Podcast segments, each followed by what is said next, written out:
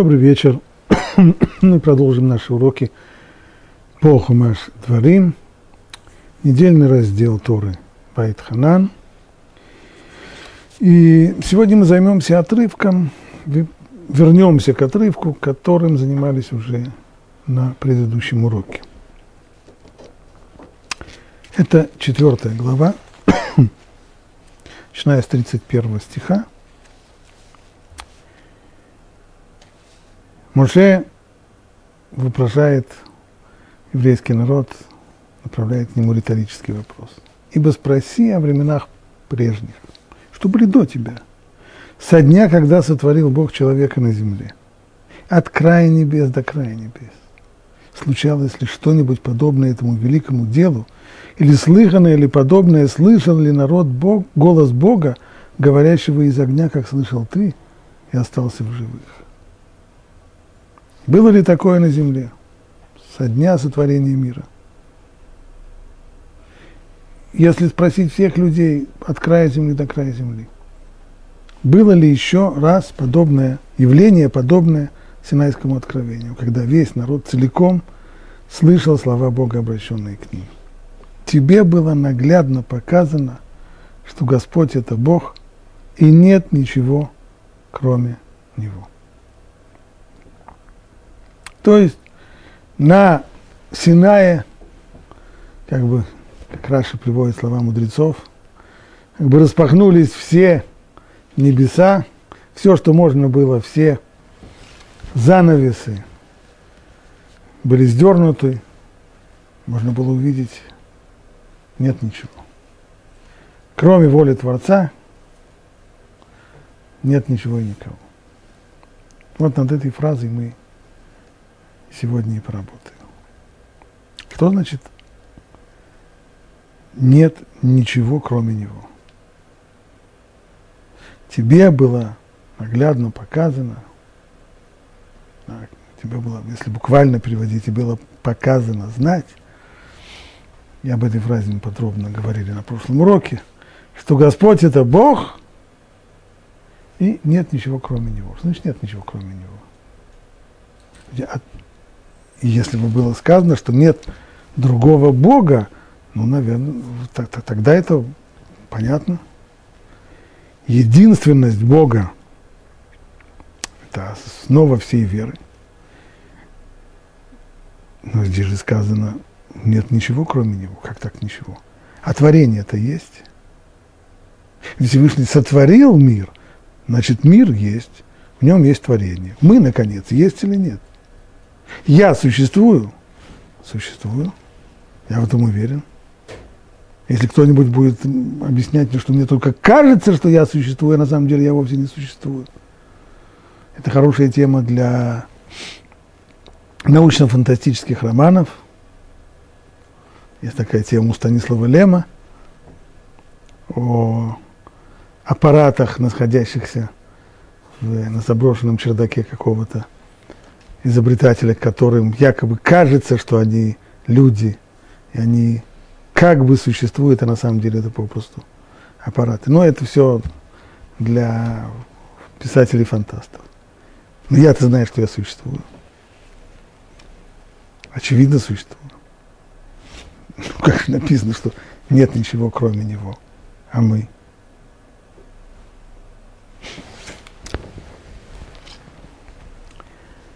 Равшин Рафаэль Ирш, толкуя этот э, стих, пишет, нет ничего, кроме него, кроме него нет ничего, чье бытие было бы абсолютно самостоятельным, независящим от внешних факторов. Он один есть абсолютная сущность. Все другие формы существования зависят исключительно от него. Вот в этих двух очень емких фразах заключается здесь очень серьезное э, утверждение, и которое нужно объяснить более полно. Итак, как же понимать эту фразу? Начнем издалека. Что означает, что он один есть абсолютная сущность, а все остальные, они есть, отвечая на наш вопрос. Есть ли остальные, есть ли еще кто-то кроме него? Ну, конечно, есть.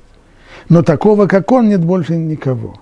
А в чем выражается, что такого, как он, нет больше никого? Он абсолютная сущность, а все остальные, стало быть, не абсолютные, а только относительные, зависимые. А он единственный независим ни от каких внешних факторов. Поясним.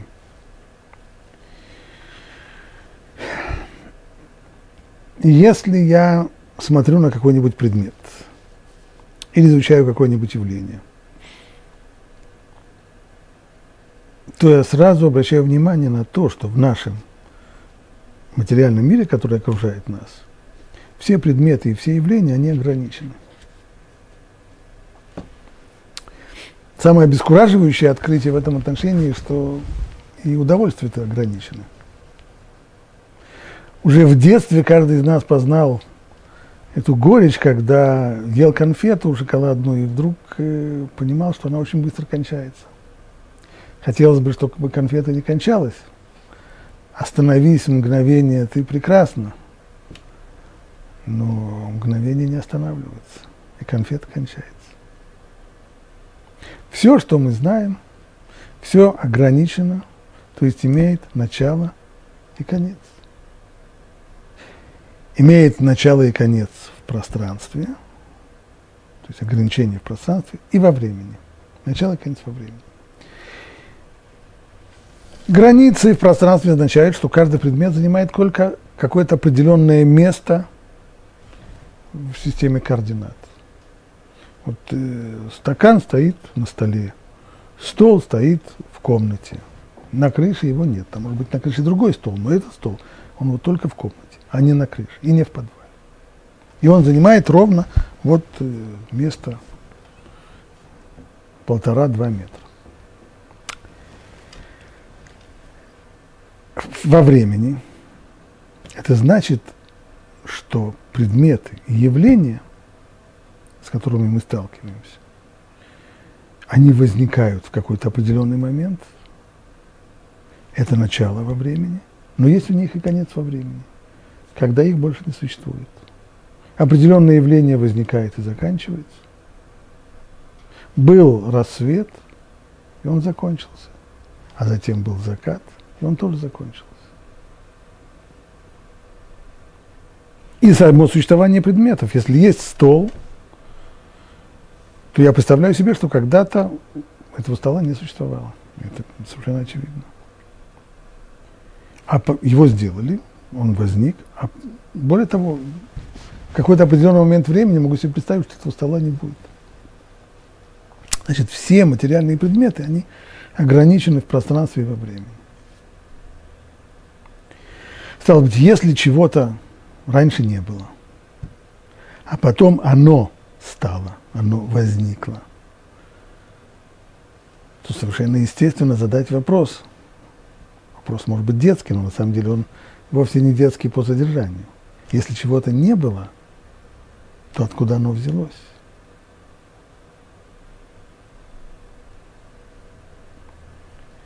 И ответ на этот вопрос будет. У всего, что есть, всего того, что возникает, есть причина – и эта причина внешняя. То есть причина возникновения какой-то вещи не лежит в самой вещи. Она внешняя. Если чего-то не было, а потом оно возникло, значит, была причина его возникновения. И когда эта причина перестает действовать, либо действует другая причина, то эти вещи больше не будет. Есть у нее конец во времени.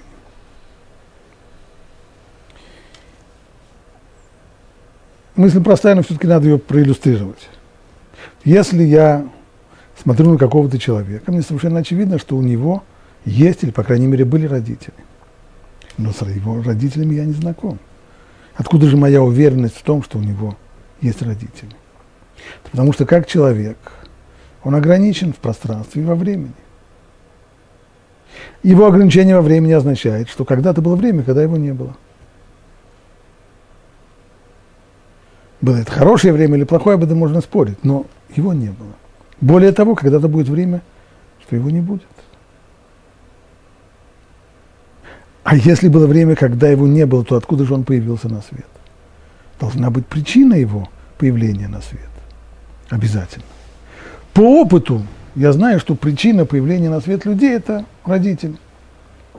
То есть это не аисты с капустой, это не, не что-нибудь другое, а именно родители. У родителей тоже обязательно должны были быть родители. Ибо сами родители этого человека, они тоже ограничены во времени. Стало быть, их когда-то не было, стало быть, они когда-то появились.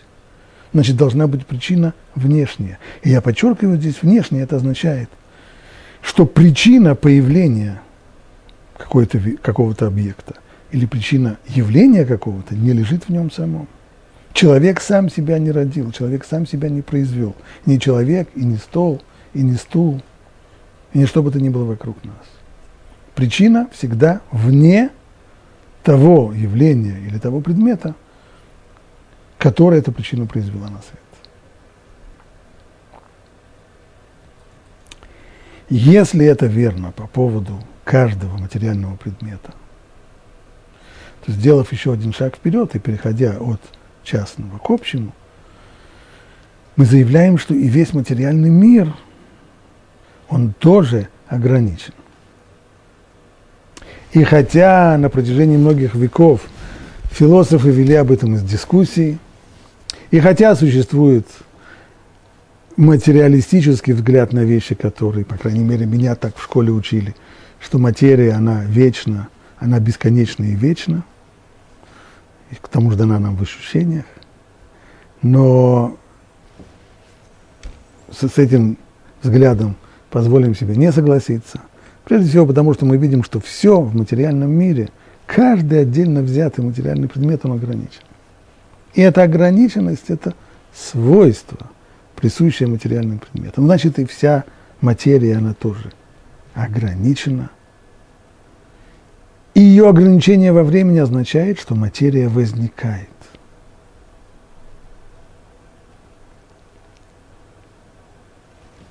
Если она возникла – то значит должна быть причина возникновения этой материи.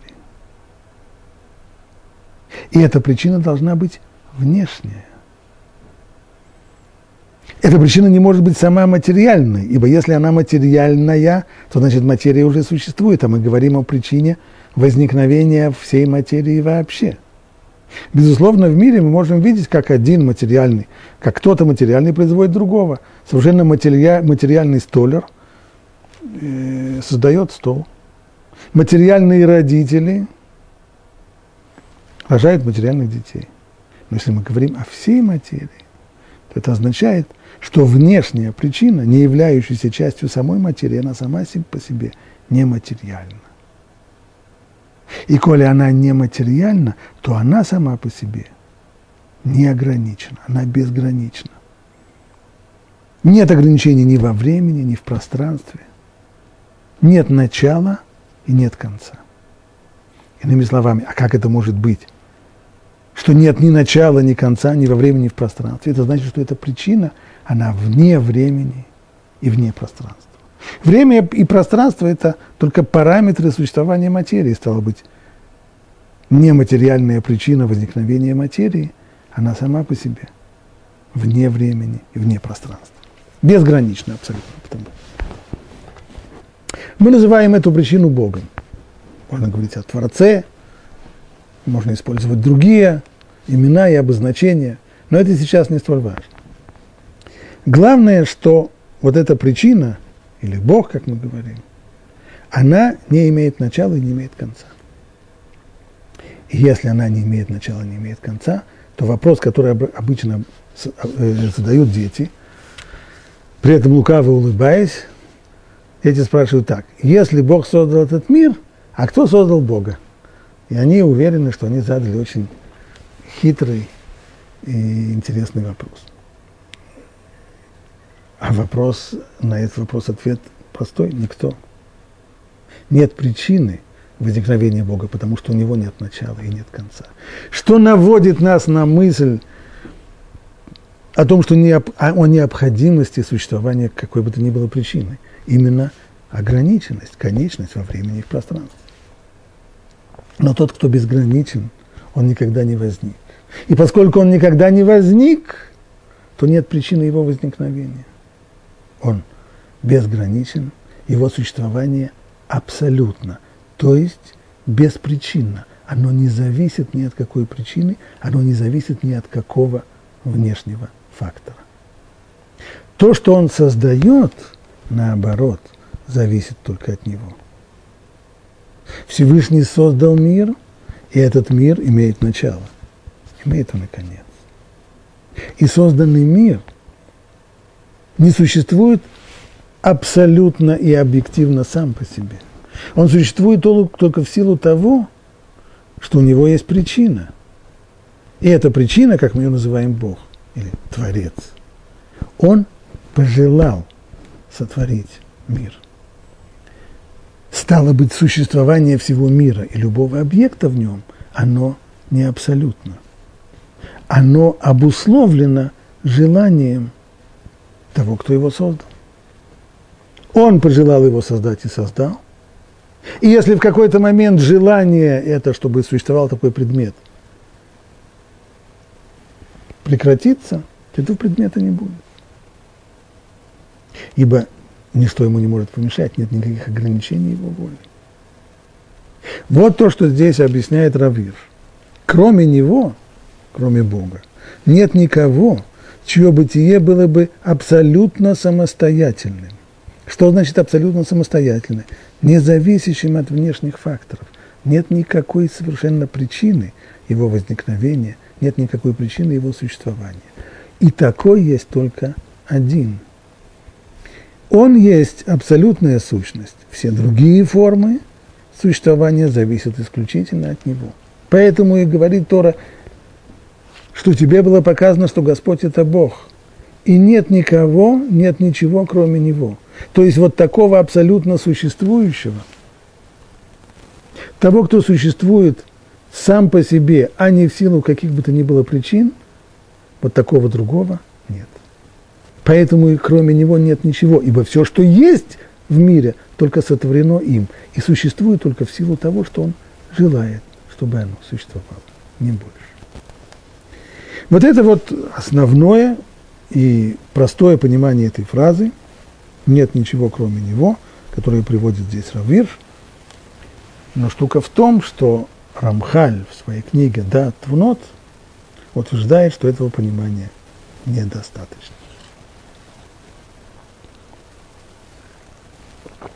Книге «Да, Твнот», которая написана в форме диалога между душой и разумом, между душой, которая принимает основы веры, но хотела бы больше понимания, и между разумом, который в состоянии растолковать эти основы веры и сделать их более понятными и более приемлемыми для мыслящего человека. Так вот, когда разум говорит, что нужно на той стадии рассуждения, которая не доходит в 35-м э, параграфе, что необходимо определить, что мы называем единственностью Бога. Кстати, о термине. Во многих книгах в русском переводе для благозвучия используют слово «единство Бога». Это не очень точно. Единство означает его неделимость. Это совершенно верно. Творец мира, будучи материальным, абсолютно неделим. Материальные объекты, они делятся, делятся бесконечно-бесконечно, делятся на молекулы, молекулы делятся на, на атомы, атомы делятся и так далее. Творец мира, будучи нематериальным, абсолютно неделим. Это верно. Но это только одна сторона того, что называется Ихуд Ашем – но прежде всего речь идет о единственности, уникальности. То, что сказано в этой фразе. Он абсолютно уникален. Он совершенно один. Итак, в 35-м параграфе сказала душа на вопрос разума, что такое единственность, уникальность Бога. Единственность – это означает, что Всевышний один, и нет никого, кроме Него. Просто душа цитирует посук, который мы сейчас изучаем.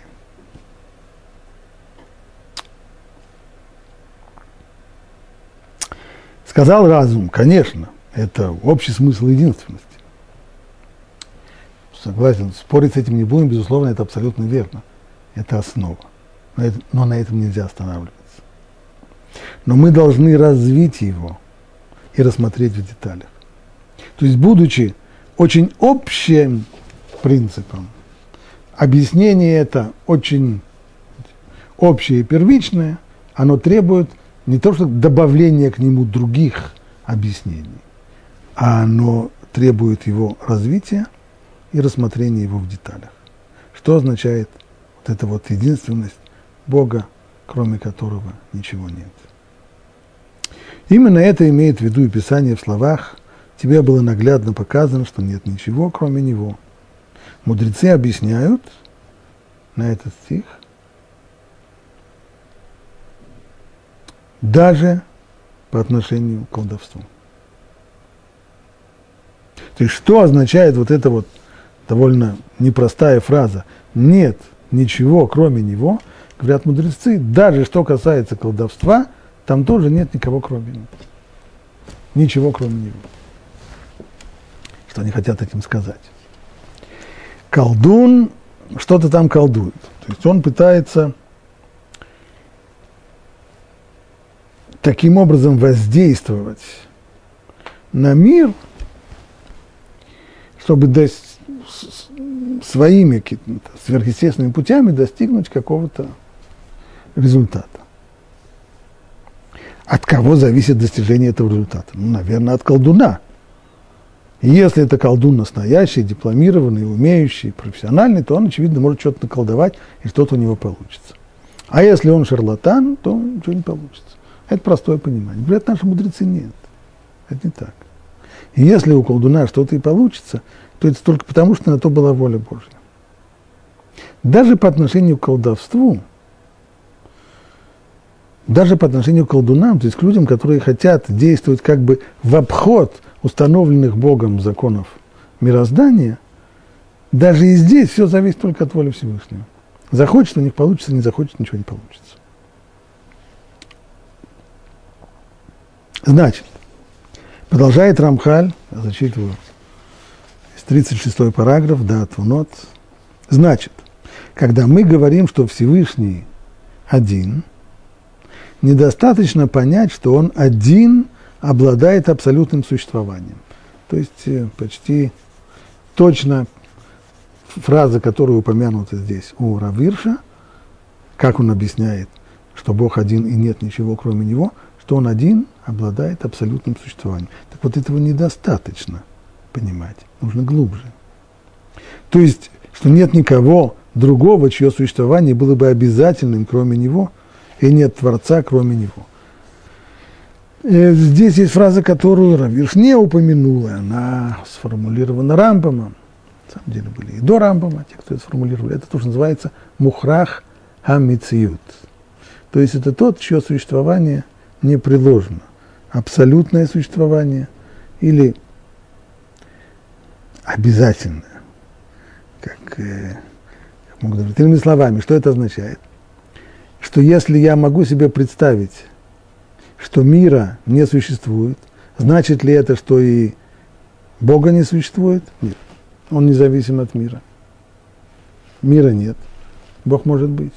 Но обратное неверно. Если я представлю себе, что Бога нет, тогда и мира нет. Это означает мухрах амициют, то есть то, чье существование само по себе, не зависящее от внешних причин.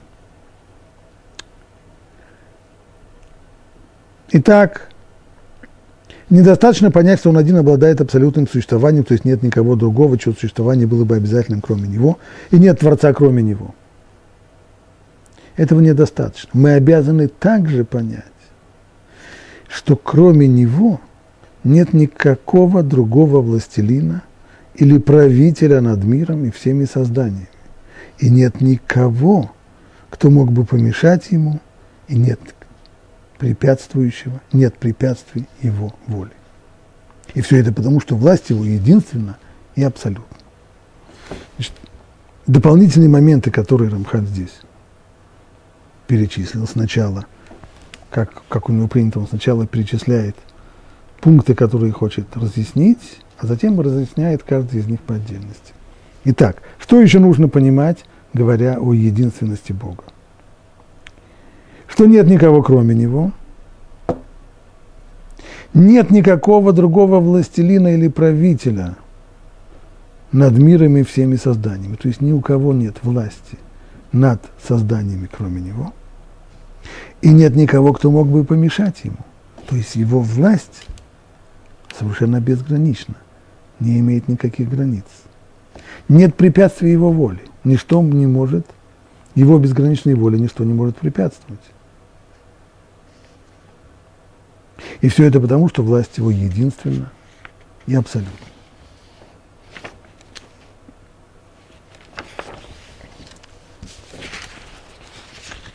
Продолжает Рамхаль дальше.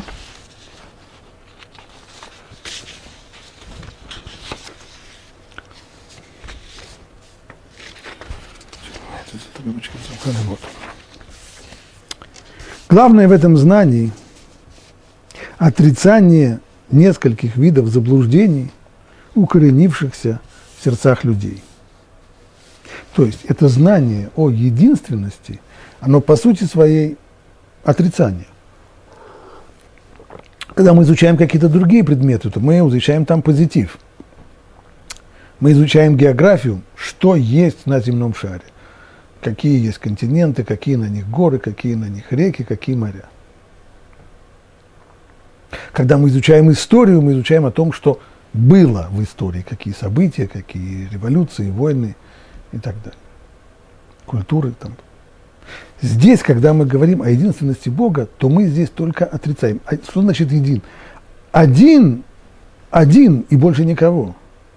Что же здесь нужно отрицать? Это отрицание целого ряда заблуждений, которые есть у людей, заблуждения, укоренившиеся в сердцах людей, отчасти в сердцах идолопоклонников, то есть у адептов политеизма, тех, которые верят в многобожие, отчасти в сердцах множества простых и неученых людей, но Часть этих заблуждений, она относится и к евреям, которые провозглашают ежедневно, читая дважды в день молитву Шма Исраэль о том, что Бог один, при всем при том, произнося это, до конца они этого не понимают. И если задать им пару вопросов, то выясняется, что в этой именно области у них есть ряд серьезных заблуждений. А также вероотступников Израиля, отошедших от Тора. Заблуждение вероотступников.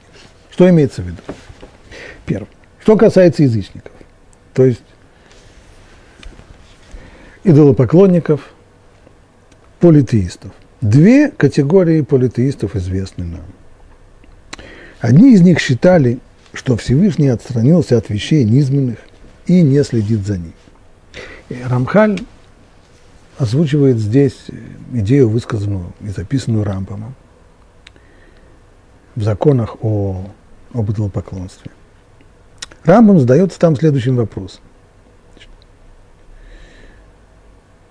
В отличие от историков, которые думают, что изначально в человеческом обществе был политеизм, а еще раньше до этого фетишизм, и фетишизм перешел в политеизм, в политеизм, а затем уже от многобожия человечество стало постепенно-постепенно приходить к монотеизму, к вере в единому Богу.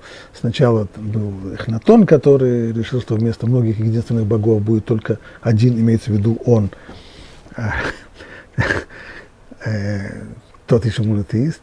Э, потом дальше, и, наконец, э, Моисей, Моше. На самом-то деле все было. Историю мы знаем, что все было не так.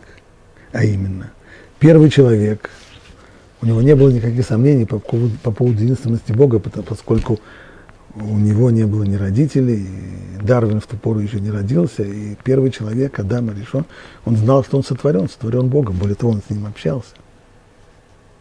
И, безусловно, он передал эти свои самые первичные и основные знания о мире и о его Творце и передал своим детям. Стал быть, в какой-то момент истории монотеизм сменяется на политеизм. В какой-то момент люди, которые до сих пор верили в единого Бога, начинают поклоняться разным божествам. Как же это могло произойти? Кстати, по раскопкам, в скобках будет сказано, что по раскопкам во многих регионах получается картина именно такая. То есть э, в древних слоях изображений и идолов, изображений башков и идолов мы почти не находим, потом они появляются, и в какой-то момент их становится все больше, больше, больше.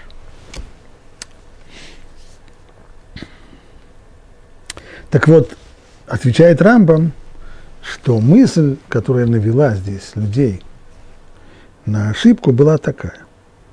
Продемонстрируем это более понятными нам реалиями. Если у меня есть некоторые проблемы в жизни, на городском уровне, скажем, э, городские власти установили мусороприемник прямо рядом со входом в мой дом. Очень неприятно. Не нужно это объяснять, почему это мне неприятно. Мне когда надо сделать так, чтобы его отодвинули от моего дома. Как мне быть? Наверное, нужно обратиться к э, мэру города, городскому главе. Мы же понимаем, что это несерьезно, потому что мэр города, он высоко-высоко на своем городском Олимпе в мэрии заседает, и такими вещами, как мусорник рядом с моим домом, он, безусловно, не занимается. Есть отдельный, есть департамент в мэрии, который занимается этим вопросом. Но даже идти к начальнику этого департамента не имеет смысла, потому что даже если до него дойти, он сразу направит к тому чиновнику, который отвечает за мой район. Вот к нему-то и надо идти. То есть попытка решить конкретный вопрос на уровне высокого руководства, она ни к чему не приведет. А когда я иду уже к конкретному чиновнику, то нужно уже знать, каким образом на него можно повлиять. Так, или как это в, в реалиях некоторых восточноевропейских государств, это означает, берет ли чиновник или нет, и если берет, то чем, что ему можно дать. Тогда мы знаем, что мы можем завоевать его расположение к себе. Приблизительно так, я немножко утрирую, так, но приблизительно так рассуждали и древние люди. Господь сотворил этот мир. Он настолько велик. Он же сотворил колоссальный-колоссальный мир, в котором мириады звезд и, и Млечных путей, и галактик. А у меня есть мои личные проблемы. У меня есть мое недомогание, болезнь неприятная, которая есть. У меня есть проблемы с э, заработком, не очень получается. И, и что я ему буду сейчас в молитве предавать просьбы по поводу моих мелочей. Он слишком велик, чтобы интересоваться вообще такими вещами, такими мелочами. Он не станет этим заниматься. Наверняка есть же промежуточные стадии в вертикали управления. Как это, модное теперь снова стало слово. Вот здесь мне нужно найти тех самых более близких ко мне, те звенья, в управленческой цепи, которые имеют ко мне непосредственное отношение. Наверняка же существуют ангелы, при помощи которых Всевышний управляет созданным миром. Да, конечно, и люди знающие говорили, конечно, есть такие ангелы, безусловно. Ну так вот, наверное, к ангелам-то и надо обращаться. Они ко мне ближе. Они будут заниматься моими вопросами. Нужно только знать, какой ангел и за что он ответственный, каким образом можно к нему обратиться. И вот тогда, на самой первой поре, люди вместо того, чтобы обращать свои молитвы к Богу, стали обращать их к ангелам-покровителям. И постепенно при помощи эволюции человеческого сознания ангелы-покровители притворились у них уже в силы, олицетворяющие тот или иной участок мира и затем стали восприниматься и как божества, которые управляют теми конкретными вещами. Если у меня есть проблема с плодородием, я земледелец, то для того, чтобы собирать урожай, мне нужно, во-первых, чтобы была хорошая погода, чтобы дождь обязательно был. Ну, кому обращаться? К ангелу-покровителю. Или в дальнейшем оказалось, он уже становится богом дождя. А если мне нужно перевести свой урожай по морю, то мне нужно как-то договориться с богом моря, чтобы он не устроил мне, не дай бог, какой-нибудь э, какой-нибудь шторм и не потопил мой корабль. А если я занимаюсь коммерцией, то мне нужен какой-нибудь гермес, который э, покровительствует торговле. А если я за ним...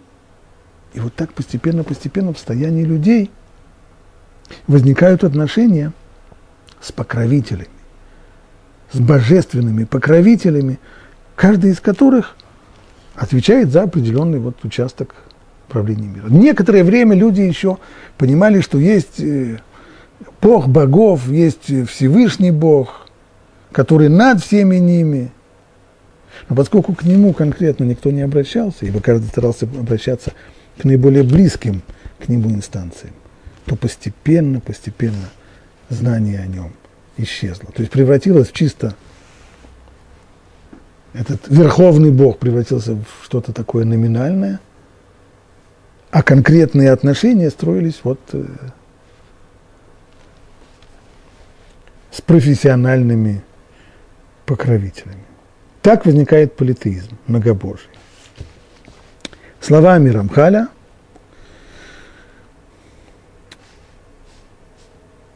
Одни из них считали, что Всевышний отстранился от вещей низменных и не следит за ними, не надзирает над ними.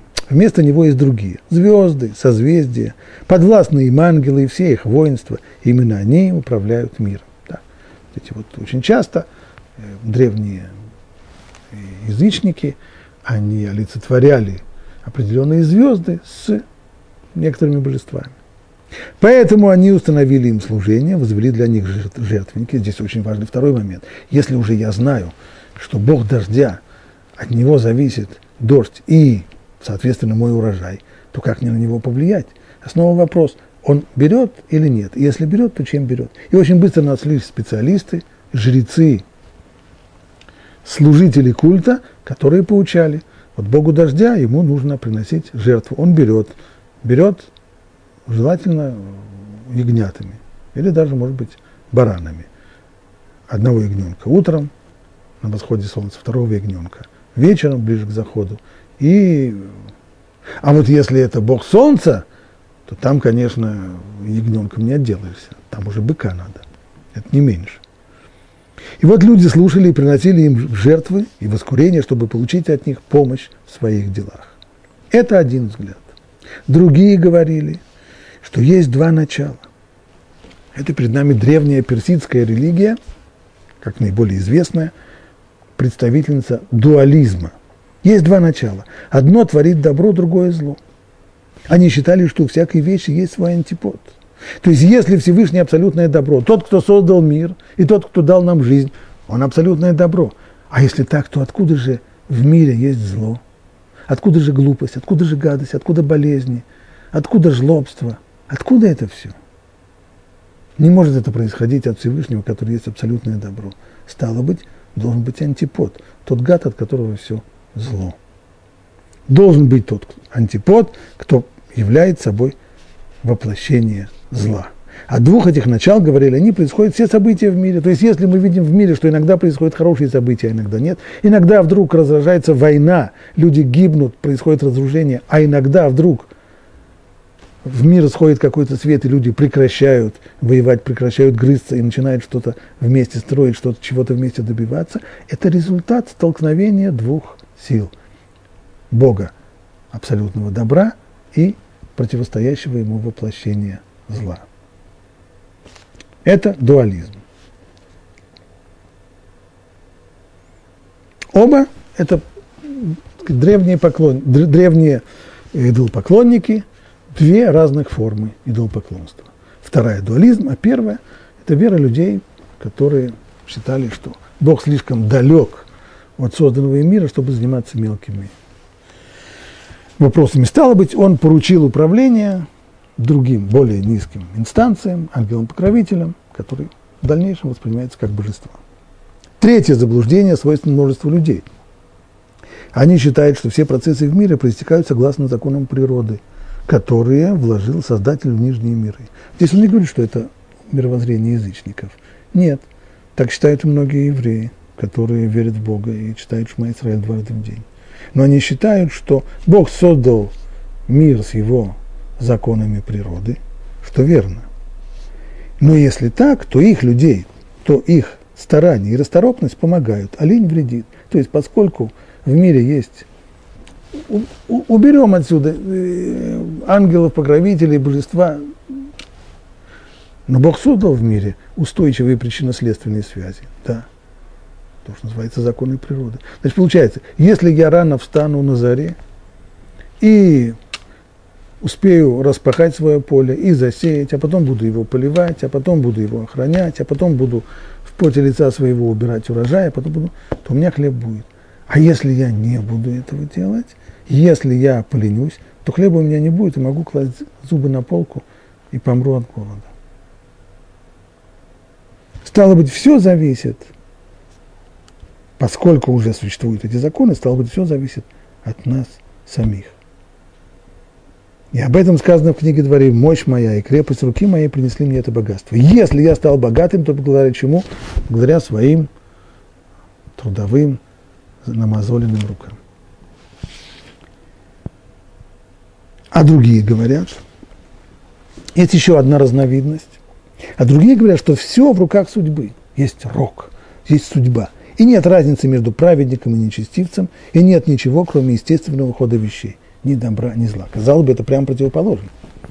Первое мировоззрение говорит, что все зависит от человека.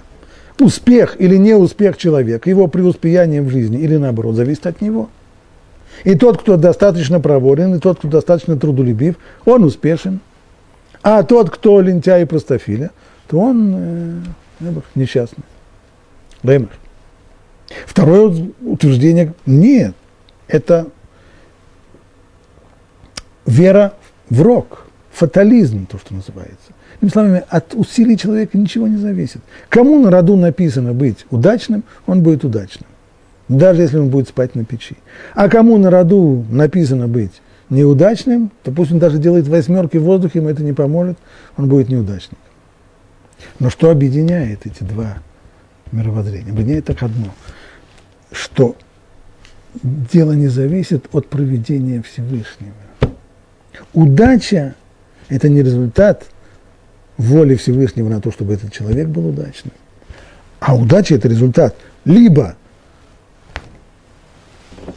усилий человека по одному мировоззрению, либо это проявление судьбы и рока по второму. То есть для фаталиста рок – это нечто подобное законам природы для представителя первого мировоззрения. Оба эти человека не отрицают Бога, да нет, наоборот, они люди верующие.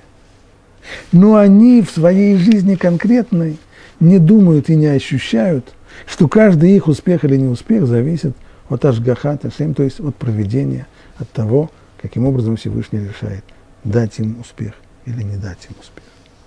Четвертое заблуждение, это уже заблуждение народов мира, конкретно имеется здесь в виду некоторые религии известные. Они говорят, согрешил Израиль, и нет ему спасения от Всевышнего. Они утверждают, что Всевышний избрал евреев. Соглашаются, конечно. Было Синайское откровение, было избрание, Всевышний избрал евреев. Они избранный народ и дал им возможность выбора, быть праведными или нечестивцами, а они творили зло. Достаточно открыть книги пророков. И мы видим, какие обвинения пророки бросают против еврейского народа. Это значит, что действительно евреи, обладая свободой выбора, будучи избранным народом, выбрали путь неправильный, путь зла. Ну и что же делать? Если Всевышний дал им свободу выбора – то в результате того, что они согрешили, то они теряют свою избранность. Ничего Всевышнему не оставалось сделать. Пришлось их оставить и заменить их другим, кем другим. Есть э, тот, кто заменяет, это новый Иерусалим, это новый Израиль, это церковь христианская, она и является ее 12 апостолов, которые заменяют собой 12 колен Израиля и так далее. И так далее. Все это основано, не все это основано, но один из постулатов, на котором вырастает христианство, это вера в то, что Всевышний, несмотря на то, что избрал народ Израиля, должен был с ними, как с избранным народом, расстаться и изменить эту избранность, то есть поменять еврейский народ на нечто новое, которое, кстати, тоже выросло из еврейского народа, но это нечто новое. А почему мне задать себе вопрос, а может быть Всевышний, несмотря на да, тут, по поводу того, что евреи грешат, это мы спорить не будем, еще как. Но может быть Всевышний, несмотря на то, что они грешат, продолжает держать их избранным народом. Нет, понимается здесь. Этого не может быть, ведь таковы законы, которые Всевышний, таковы правила игры, таковы законы, которые Всевышний установил в мире. Дав свободу выбора, он тем самым предопределил, что если человек ведет себя правильно, то Бог ведет себя одним образом, а если он ведет себя правильно, неправильно, то Бог вынужден, при всем сожалении, карать его, наказывать его. И в случае, если речь идет об избранном народе, то расстаться с ними, как с избранниками, и поменять их. Так они говорят, и изгнание, которому не видно конца, как будто подтверждает это, пугая сердца слабые в вере. Одним из доказательств этого постулата случилось, служило разрушение храма и изгнание евреев из Святой Земли. Вот мы видим, что евреи, которые раньше были святой народ, который жил в святой земле, и служил в святом храме, все это потерял. Значит, отныне они отринуты, и отныне избранность перешла от еврейского народа к церкви. Все это, как мы говорили, заблуждение, продолжает Рамхаль. Но тот, кто верит в единственность Творца и понимает ее смысл, смысл единственности, должен верить, что Всевышний один, нет другого, единственен и един. Един, то есть не разделяется на части. Что нет для него никаких препятствий и никого, способного противостоять ему ни под каким видом и ни с какой стороны. Мало того, что нет никакой силы, способной противостоять ему – он сам создает добро и зло.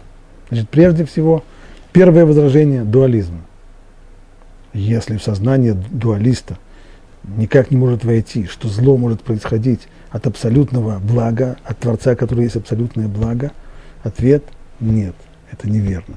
Он создает все – во-первых, нет никакого сатаны, дьявола, антипода, анти еще кого-нибудь, который противостоит, делает гадость и противостоит воле Бога, осуществляя мелкие или крупные пакости.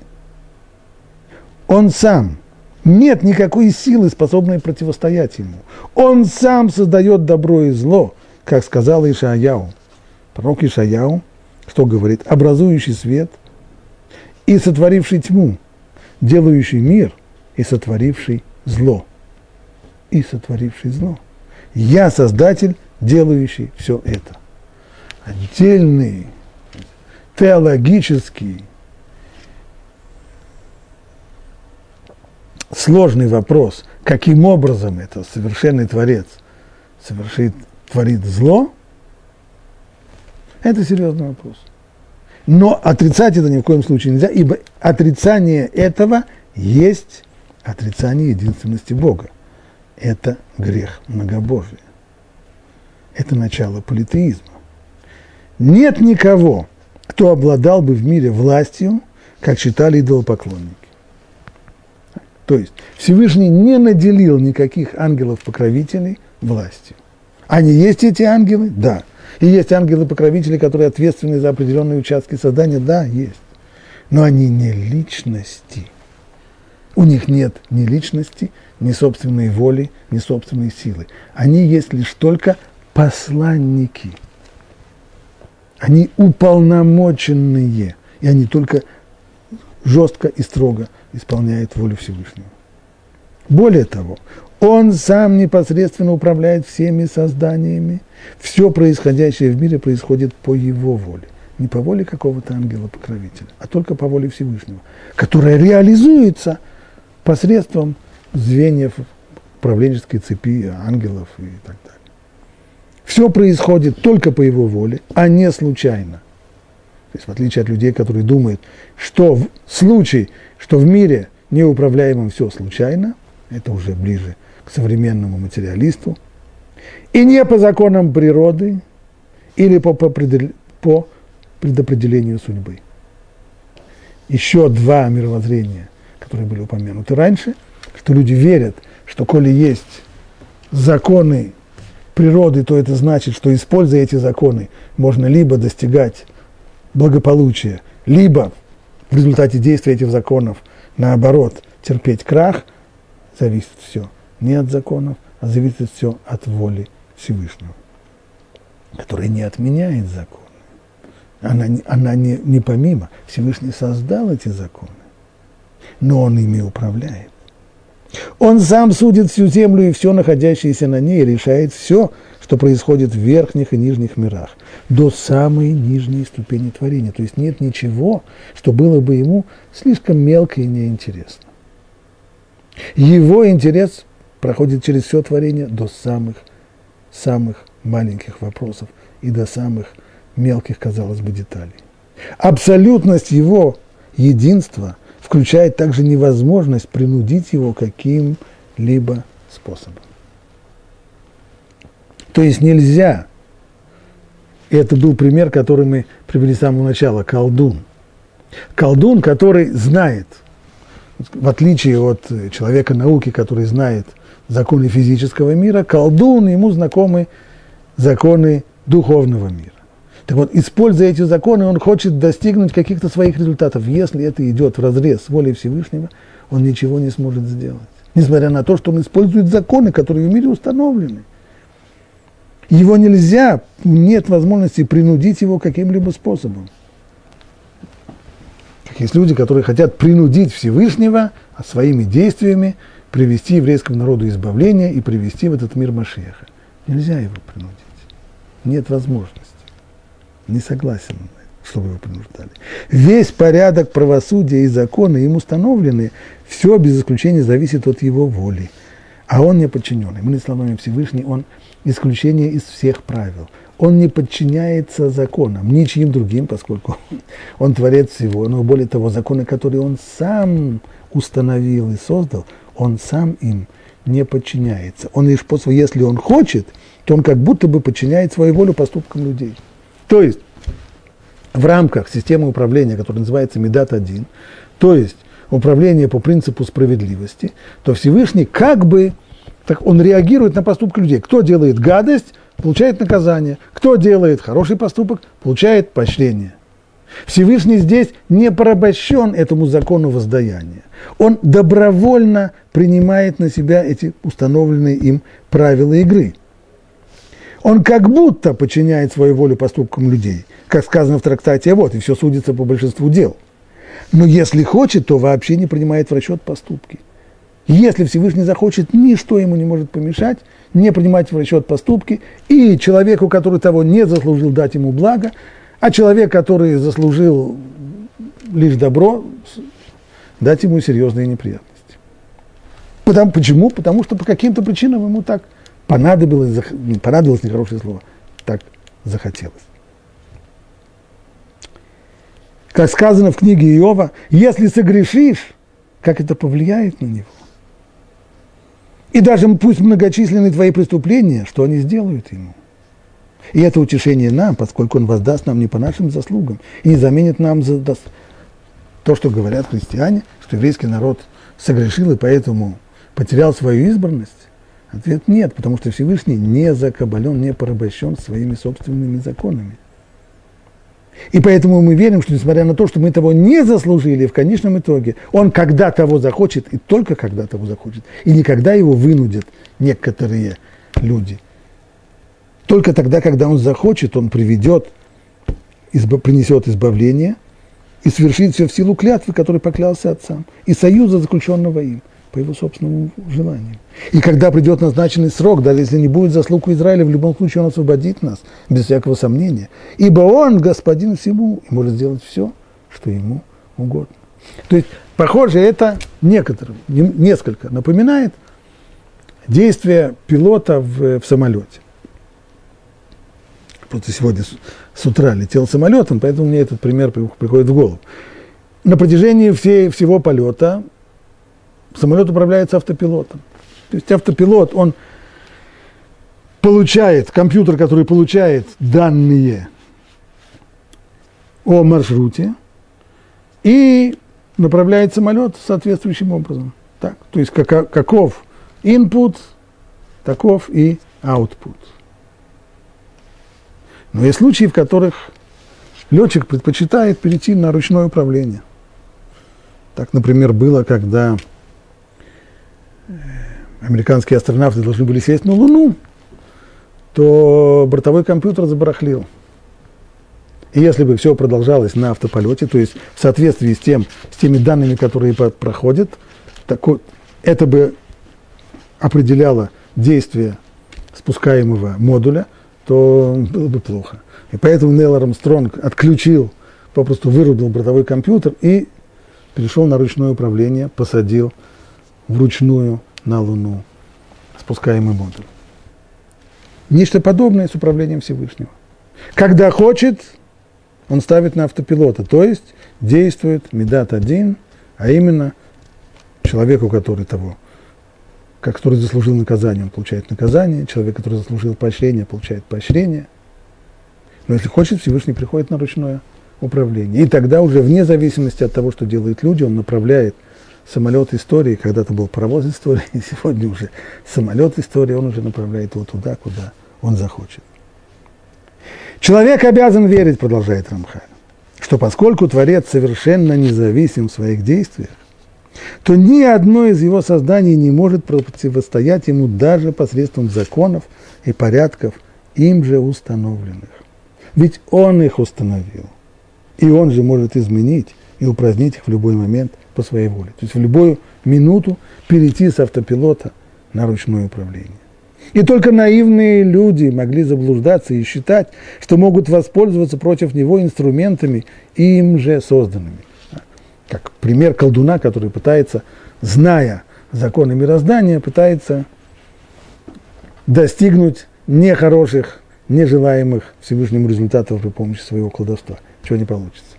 Если Всевышний, если захочет, если у колдуна что-то получается, не потому что колдун профессионал и знает свое ремесло, а потому что Всевышний позволил ему это достигнуть этого, этого результата. А если не получается,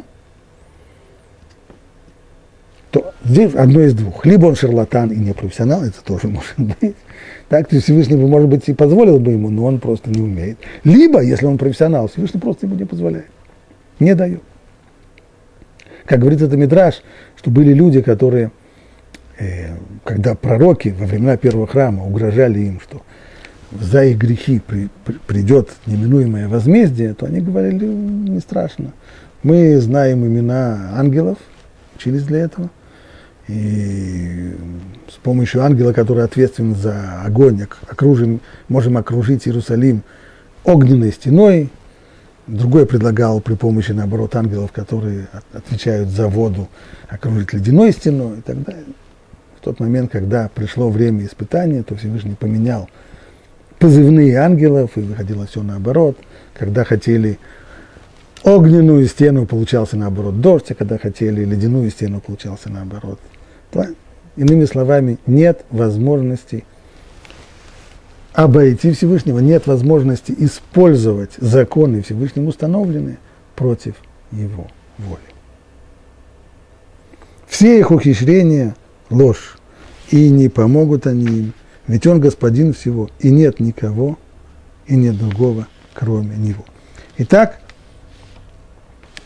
подводя итог более глубокого понимания этой фразы, что Господь есть Бог и нет никого, кроме Него, означает это не только, что Он единственный, чье существование абсолютно, но это означает, что власть Его абсолютно безгранична, сила Его абсолютно безгранична – и нет ничего, что может противостоять ему. И нет, и он ничему не подчиняется, он исключение абсолютно из всех правил, не подчиняется никаким законам. И принудить его к чему бы то ни было нельзя. И все, что происходит с нами, зависит в конечном итоге только от его воли. Пока он дает возможность, законы, установленные им, действуют, в рамках этих законов, если он захочет, то несмотря на все наши усилия, у нас ничего не получится. И наоборот, если он захочет, то даже не прилагая усилий, мы достигнем успеха, или наоборот. Все зависит только от одной его воли, и только она управляет всем, и только она создала все, она управляет всем, и она осуществляет всем. Нет никого, кроме него.